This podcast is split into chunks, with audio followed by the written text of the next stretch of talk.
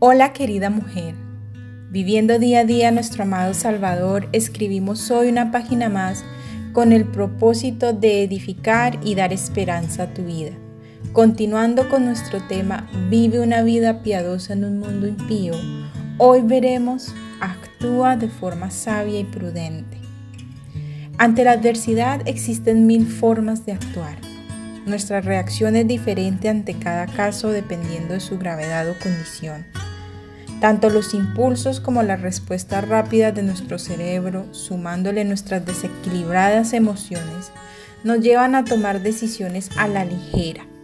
Esto hace que las cosas empeoren y terminamos arrepintiéndonos de nuestro comportamiento totalmente.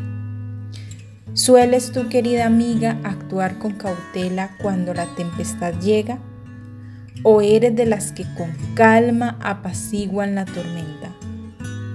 Hay ocho actitudes con las que Daniel actuó sabia y prudentemente que nos ayudarán a tener un panorama espiritual frente a lo que Dios anhela sea nuestro comportamiento ante la adversidad.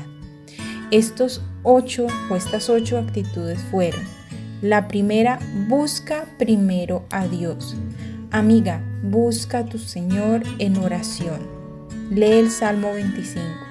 No hay nada más que ame el Señor, es que en cada situación lo busquemos a Él en oración. Contemos con su apoyo, con su poderío. Sabemos que Él es omnipotente y que para Él nada es imposible. Contar con Él en primera instancia es lo que Dios anhela de nuestro corazón. 2. Agradece a Dios. Lee 1 de Tesalonicenses 5:18. Agradecer por la situación y por la solución que el Señor va a proveer es la mejor elección que podemos tomar nosotras como mujeres de Dios. Mujeres que estamos siendo transformadas por el Señor para tomar la forma del carácter del Señor Jesucristo. 3. reconoce la soberanía de Dios en el asunto.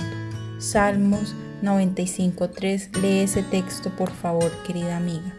Reconocer que Dios es Dios y que nadie ni nada está sobre Él es muy importante en cada situación o adversidad que se nos presente. Él tiene la soberanía absoluta de hacer lo que le plazca.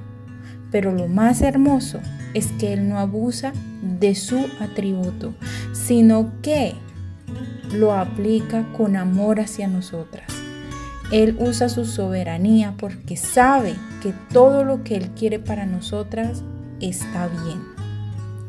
Cuarto, habla sabia y prudentemente. En Daniel 2.14 puedo ver cómo ese hombre con sabiduría y prudencia llega y habla, pregunta para que Dios le dé la solución. Así es que debemos nosotros hacer. En medio de la adversidad, si necesitamos hablar, hazlo sabia y prudentemente.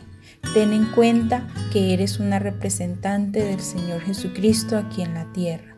Quinto, no temas a nada ni a nadie. Deuteronomio 3:22. Lee ese texto.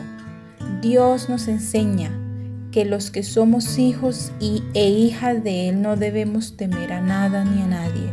¿Por qué razón? Porque tenemos al dueño, al creador, al absoluto, al poderoso, al gran yo soy, delante de nosotros y detrás de nosotras. Él va guiándonos y a nada, absolutamente nada puede atacar a nuestro espíritu o nuestra alma. El cuerpo podrá, menos nuestra alma, porque esa le pertenece a Dios. Estamos en las manos del Señor, queridas amigas. No temas a nada ni a nadie, pero respeta, porque temer significa también no temer significa respetar también. No podemos ir y actuar de una manera grotesca y grosera. Debemos seguir los mandamientos del Señor y lo que el Señor pide en su palabra, que es actuar sabiamente y prudentemente, es tener la capacidad de controlar nuestro carácter. Hay que saber llegar a las personas y sobre todo quitar el miedo de nuestros corazones, ese miedo que muchas veces no nos deja actuar para el Señor. Sexto, recurrir a los hermanos en Cristo es muy importante cuando estamos en medio de la adversidad. Lee Hechos 1.4. ¿Por qué razón? Porque ellos tienen al Espíritu Santo, ellos son nuestros hermanos, somos la familia del Señor y la familia se apoya entre sí. Nadie mejor que un hermano para poder darte un consejo sabio. Un hermano con experiencia en, en su vida, en los caminos del Señor, va a ser un refrescante y cómodo consejo para ti, querida amiga. Séptimo, pedir oración a los hermanos en Cristo. Aparte de recurrir pedir oración es muy importante porque la oración mueve montañas. La oración es el canal de comunicación de Dios que se abre de Dios hacia nosotras. No es que tengamos el poder de que a través de la oración hacemos que Dios haga con nosotras lo que nosotras nos place o querramos. No, pedir oración a los hermanos es hacer que el Señor escuche nuestra oración para que su voluntad se haga sobre nosotras. Nunca olviden eso. Saber que nos estamos apoyando y que Dios vea a su familia actuar unida desata un gran poder espiritual que tanto tú y yo no podemos ver en el mundo material. Lee Hechos 1.4, tiene mucho, ese versículo tiene mucho que ver con estos dos puntos. Y el último punto, que es el número 8, la última o digamos la forma de actuar, es humildad, mujeres. Actúa con humildad ante la situación. Deja de creerte que, o yo debo dejar de creerme que todo lo podemos solas. No podemos ni somos las supergirls. No podemos. Debemos siempre reconocer la humildad, la falta de entendimiento y conocimiento de la situación. A lo que me refiero es que el Señor nos da el conocimiento en su palabra, pero nosotras no tenemos la capacidad de saber qué es lo que va a pasar mañana o pasado mañana o por qué está sucediendo lo que está sucediendo. Solo Dios, que es omnisciente, lo puede saber. Y por eso Él demanda de nosotras humildad para someternos a su voluntad y a entender que todas las cosas nos ayudan a bien. Nunca lo olviden, mujeres. Lean Daniel 2.30 y miren la actitud de ese hombre cuando Dios le dio la capacidad de entender el sueño que Nabucodonosor como rey de Babilonia tuvo.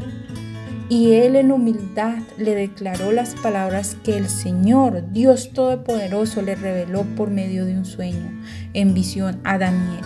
Por favor, léanlo. Daniel es un, un libro muy enriquecedor para nuestras vidas. Es fantástico, es maravilloso. Gracias Dios por tu palabra y por el ejemplo de Daniel que nos has dejado a nosotras para revelarnos el comportamiento que tú quieres que nosotras llevemos. Al igual, querida amiga, si actúas de esta manera ante los problemas, como consecuencia alabarás y glorificarás el nombre de Dios que debe ser tu principal propósito.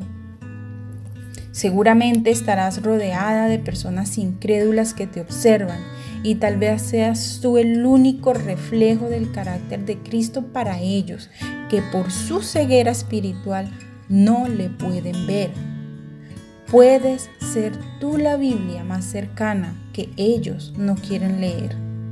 Además, tu proceder puede ser utilizado por el Señor para humillar a aquel que con dureza de corazón y falta de entendimiento rehúsa acercarse a Él. Con amor, Tania M. Olson. Nos veremos en una próxima oportunidad. con una reflexión más aquí en Diario de una Mujer Cristiana.